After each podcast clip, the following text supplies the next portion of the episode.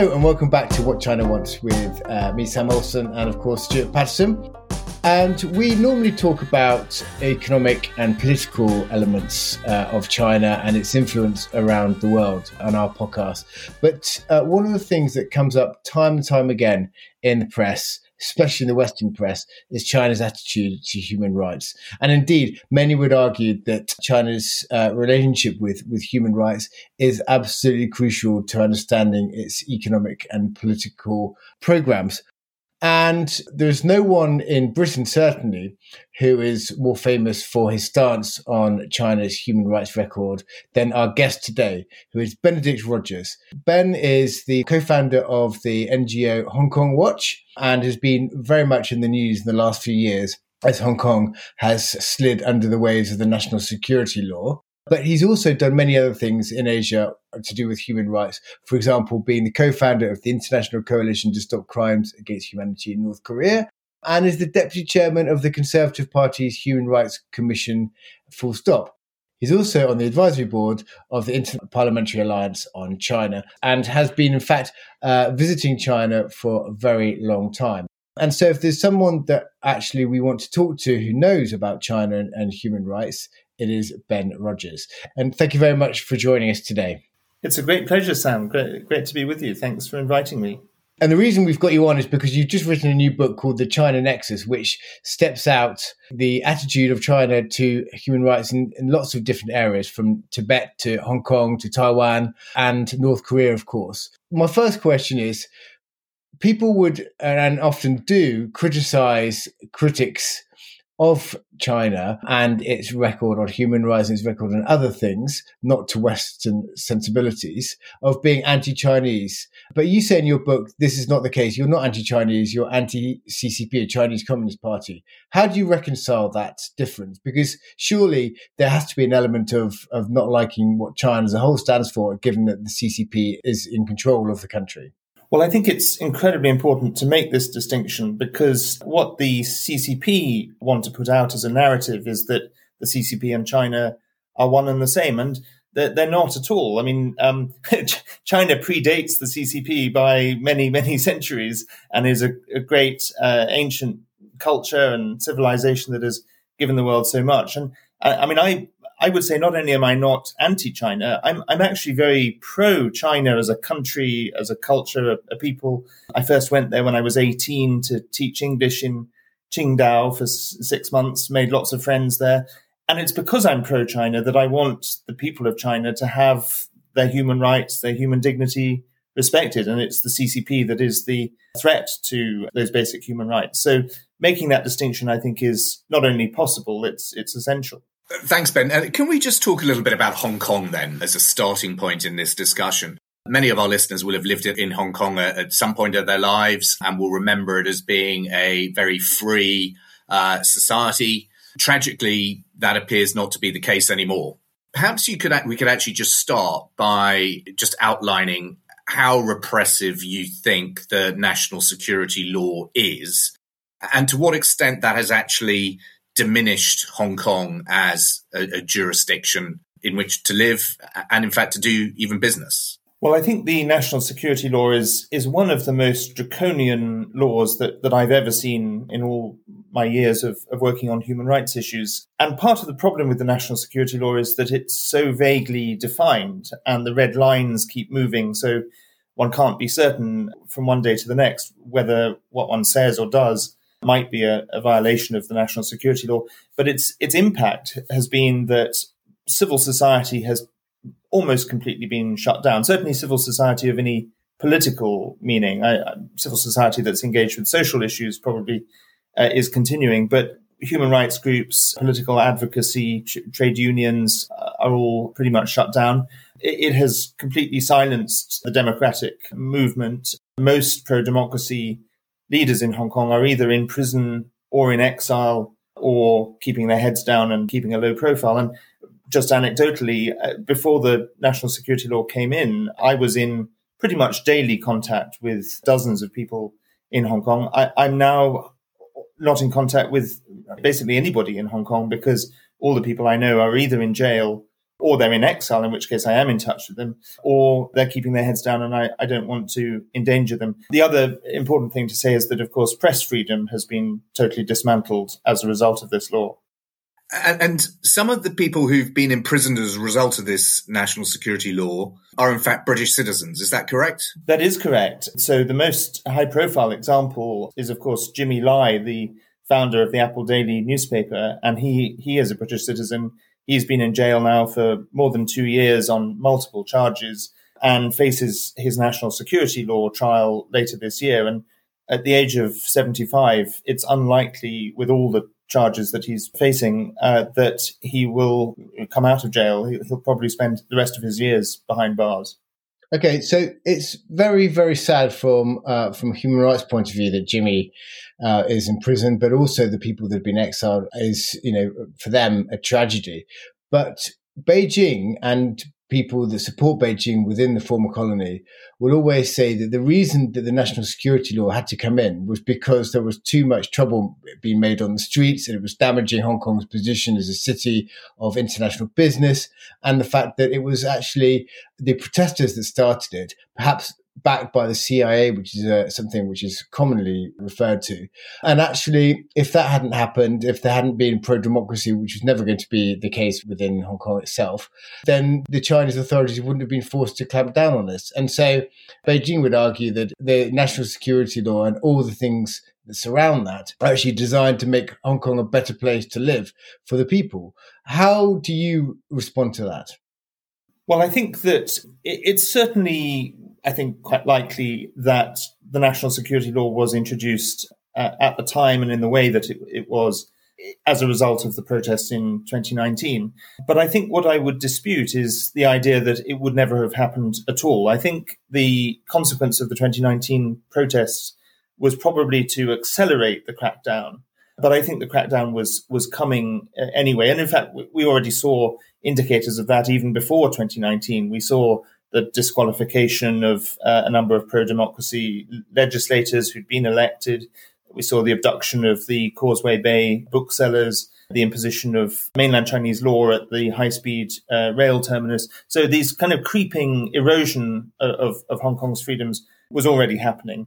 And I think the national security law in some form would have come anyway. I mean, Beijing was wanting the Hong Kong government, of course, to introduce Article 23, the anti subversion law, and instead, because of the 2019 protests, Beijing uh, imposed without any consultation with Hong Kong this national security law. The other thing I would dispute, of course, is the idea that the 2019 protests were Western backed or Western initiated, CIA initiated. I think not only is that nonsense, I think it's actually insulting to the people of Hong Kong because it implies that they're not able to think and act for themselves. They're perfectly able to think and act for themselves. And the 2019 protests, whatever your view of them, were a genuine initiative by thousands of Hong Kong people, of course, initially in opposition to the proposed extradition law. And then it transformed into a broader pro democracy movement. But the international community morally uh, expressed support, but certainly didn't in- initiate them. So, in a similar vein, maybe we should talk a little bit about Xinjiang then, because you know that is the other subject that is most front of mind in in the Western media when they think China and human rights. The camps were first of all denied in terms of even their existence, I believe, by the uh, CCP. They, I think, clearly exist the Chinese would argue that, you know, there was terrorist activity in Xinjiang, that they've successfully um, reduced the level of terrorist activity, if not uh, eliminated it. And therefore, these camps need to be thought of as a method of, of integrating the minorities into mainstream society. Why do you disagree with that? And, and what evidence is there that there is, is more to it than that sort of argument? So I think there are two points. Although the CCP initially denied the existence of the camps, uh, actually they do now acknowledge their existence. They they call them something different. They call them you know vocational re-education centers, but they do at least acknowledge that they exist. And, and secondly, on the on the question of terrorism, I mean, I, I would certainly acknowledge that there were a few terrorist incidents. There were a small minority of Uyghurs that did engage in in what we would regard as terrorist acts. But the idea that a million, perhaps as many as two or three million Uyghurs are, are all terrorists, uh, or, or that they all support such acts, and that they all deserve to be locked up in, in these camps is absurd. And I worry that in the long term, the totally disproportionate and uh, horrifically repressive response of the CCP towards the, the Uyghurs is actually counterproductive because it's going to sow uh, further resentment, which I hope this doesn't happen. I hope, particularly for the sake of the Uyghurs, this doesn't happen, but it has the potential to transform into more terrorism, not not less. And and crucially, what's happening in Xinjiang has actually been increasingly regarded by growing number of, of experts as a genocide. Both the former US Secretary of State and the, the current Secretary of State have designated it uh, genocide. Several parliaments have done so. Uh, and crucially, uh, an independent tribunal a couple of years ago, chaired by very respected British barrister Sir Geoffrey Nice, who had been the prosecutor of Slobodan Milosevic, they came to the conclusion that this is a genocide. And it's not just the camps, it's you know, forced abortions, forced sterilization, forced organ harvesting, forced labor, and very severe religious persecution of Muslims. So it's a really horrific assault on, on the Uyghurs of Xinjiang. Some of our listeners might not be so aware, but as you've alluded to there, in, in addition to the camps that the, the Chinese authorities would claim were sort of re-education camps, there's a sort of concerted effort, as, as, I understand it, to sort of eradicate Uyghur culture more broadly. Can, can you just give us some examples of, of activity orientated around that?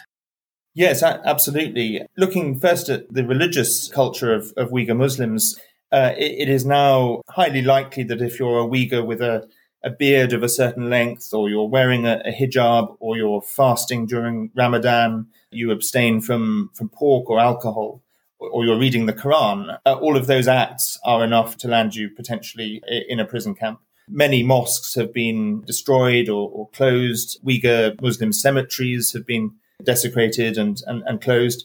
And crucially, the CCP has a policy of, for those who aren't in the prison camps, um, of uh, uh, moving into Uyghur homes, literally sending officials to to live with Uyghur families in order to monitor their activities 24 hours a day, seven days a week. And the Uyghur language, I think, is also now uh, very much uh, under threat. And it's really a process to turn Uyghurs, culturally at least, into, into Han Chinese.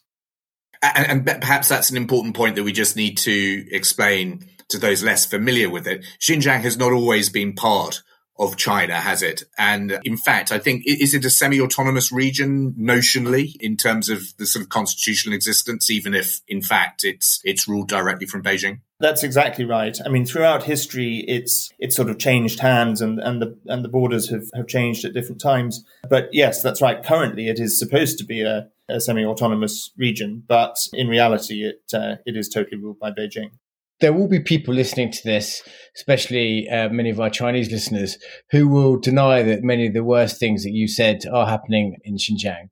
Um, and they will say that a lot of the evidence has been planted and perhaps made up and fabricated.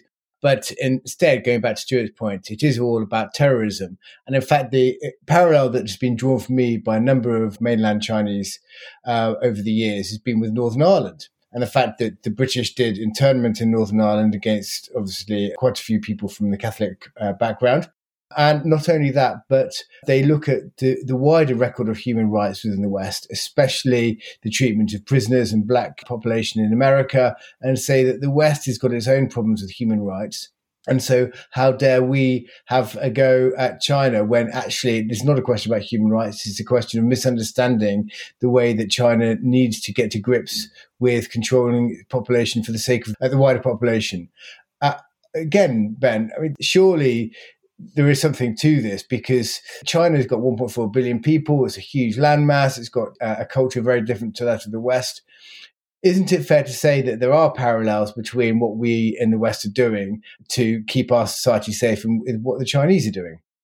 Well, I think firstly, it's it's definitely important for Western countries to acknowledge our faults, to acknowledge that we're far from perfect. But that doesn't mean we shouldn't speak out on human rights issues in China. And I think one key difference is that when bad things happen in Western countries or by Western governments, because we're open democratic uh, systems, we, we have by and large systems of justice and, and accountability. When these things are exposed, people are uh, held to account both through press scrutiny, but also through judicial ways. And that doesn't happen in China. And, and the other thing I would say is that the abuses that occur in the West, uh, by and large, I would say, are not systematic. They are the acts of bad actors in the system rather than the system itself. Whereas in China, it is the system itself that is responsible. On the question of um, evidence for what's happening in, in Xinjiang, uh, I think it's remarkable given how limited access is and how closed the Xinjiang region is to outsiders. Uh, it's remarkable how much evidence has emerged through uh, the testimonies of survivors who, who've managed to escape, through uh, satellite uh, footage, and, and crucially through uh, several Han Chinese journalists who have, at great risk to themselves, gone into the region to see the situation for themselves. And um, uh, there's a, I, I don't recall his name, but there was a very brave Chinese reporter who put out a, a film, I think, through AP uh, a couple of years ago. There's a remarkable guy, Shawn Zhang, in Canada, who went through satellite imagery to prove the, the camps. So it's not just Westerners that are doing this. There are some very brave Chinese who've helped expose the situation. Ben, you, you mentioned fleetingly human organ harvesting. And obviously, this has been a story or a reality that has been around for a while. In fact, some has been admitted to by the party, but has been dismissed as what, as, as you described, sort of bad actors, rogue actors within the party abusing their power. Is there substantial evidence that human organ harvesting, by which we mean here, to, just for sake of clarity, the forced removal of organs from living donors for medical purposes, and, and they're usually prisoners, or at least that is the accusation, often prisoners of conscience.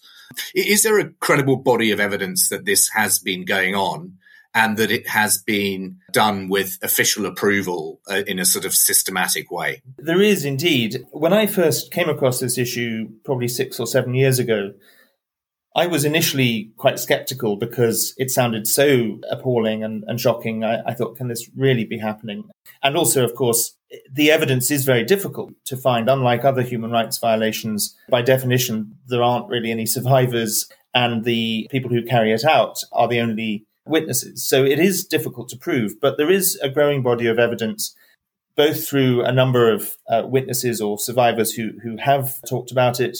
Uh, there's a very brave uh, Uyghur surgeon, uh, Enver Tohti, who uh, has publicly admitted to taking part in, in an operation to remove human organs from a, a prisoner. But crucially, and I mention him again, Sir Geoffrey Nice, KC, a few years ago chaired an independent inquiry into this very issue.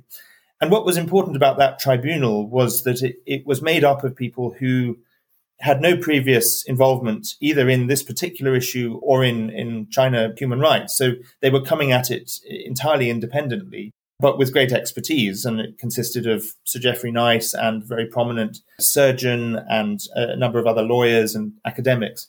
And they heard uh, many hours of evidence and, and uh, lots of written evidence as well, and all of which uh, can be found on the China Tribunal website, which I think is chinatribunal.com. And they came to the conclusion at the end of a very exhaustive process that this is happening and that it amounts to a crime against humanity. So, in terms of the evidence, it's all there on the China Tribunal website. So, a country which has definitely got a problem with human rights is North Korea. Now, you've been studying North Korea for a while, and and obviously it mentions in your book the China Nexus. But today, you might have seen the news that they've fired two more ballistic missiles off their east coast, and Kim Jong Un's sister is now sort of upping the ante about using the, the Pacific as a firing range for their testing, and basically just pushing back on America and South Korea uh, and Japan, of course. To what degree, though, is the stability of the regime in North Korea helped by China? And if indeed China is helping to prop up that regime, why? So I, definitely, uh, China is helping to prop up that regime, and I would I would say that without the economic lifeline, the political and diplomatic lifeline that China provides, the regime might well not survive. Why is China propping it up? I think primarily because it doesn't want a unified Korea, and it certainly doesn't want a, a unified pro Western democratic Korea on, on its doorstep. I would say that I think the relationship between China and North Korea is not easy, and China is not necessarily in favor of everything Kim Jong un's regime does, but it's a sort of marriage of convenience because China regards North Korea as its patch and uh, it wants a regime that it can prop up and influence rather than either uh, a regime that collapses and, and there's uh, instability or a, a, unified democratic Korea. And of course, Korea, South Korea uh, is increasingly Christian. Uh, I think someone told me there was a third Christian now uh, with very much the evangelical wing of things, but with a large Catholic population too. Christianity is something else you write about and something that I, have been thinking about for a long time in terms of China's adoption of that religion. And it's now said that there are more Christians, or Protestants, in fact, let alone Christians as a whole, in China than there are members of the Communist Party. And again, I've heard from Chinese friends saying that this represents a threat to the stability of the Chinese Communist Party, and it's therefore not a wonder that the CCP is clamping down on Christianity in the country. To what degree are Christians under threat there? And do you think that they do represent a threat to the power of the CCP moving forward? Certainly, uh, the persecution of Christians under Xi Jinping has intensified to a level not seen probably since the, the Cultural Revolution. There, there was a period in the 80s, 90s, early 2000s where the picture for Christians varied throughout the country because it was much more dependent on the attitude of the local provincial authorities than Beijing. And there were parts of China where things were a bit more relaxed and unregistered Christian churches, sometimes quite large ones, were tolerated. A, a, blind eye was turned and it was a sort of grey area. Now, under Xi Jinping, most of those unregistered churches have been shut down. Uh, lots of people have been uh, jailed. And then there's the, the state controlled church, which is has always existed un, under the CCP. And in those state controlled churches, there is now a, a campaign by the CCP to have pictures of Xi Jinping uh, on the wall alongside, or sometimes even instead of religious uh, imagery, have CCP propaganda banners in the church, um, surveillance cameras monitoring everybody who is is coming to the church. People under the age of eighteen are prohibited from going to places of worship. And I've also been told that on WeChat or Weibo, if you share a, a hymn or a, a verse from the Bible, that very swiftly disappears and you can end up in, in, in trouble for doing so. So it, it's a very severe crackdown. Why does the CCP fear Christianity? I think it, it fears any idea that is different from, from its own ideology and that has the ability to bring people together in large numbers. That's that's what it fears, and Christianity is a prime example of that. Ben, thank you so much for that, and it's been a very interesting conversation. But I've got one final question, which I think I need to ask you, and it's certainly something that the business people listening to this will want me to do, and that is around China, uh, human rights, and actually doing business with China, because many would argue that trade and the exchange of economic activity is the only way that we're going to be able to make China more like us and to improve the lives of the people within China. And actually, the focus on human rights, the perhaps narrow focus on human rights that NGOs such as Hong Kong Watch and others in the West uh, look at and publicize is actually doing harm for the long term development of China. And therefore, we should probably just keep quiet and let the business people do their work and to make everyone richer and more prosperous. And by that, we would make life better for everyone in China and in the West.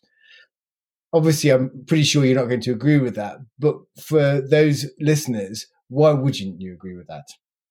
Well, I think for several reasons. I mean, I was actually of the view in the 90s and first decade of the 2000s, as it looked like China was opening up, relaxing, certainly opening up economically, but relaxing to some extent politically. There was some space, albeit restricted, for some degree of civil society. There were Chinese lawyers who I met who were defending human rights cases within China.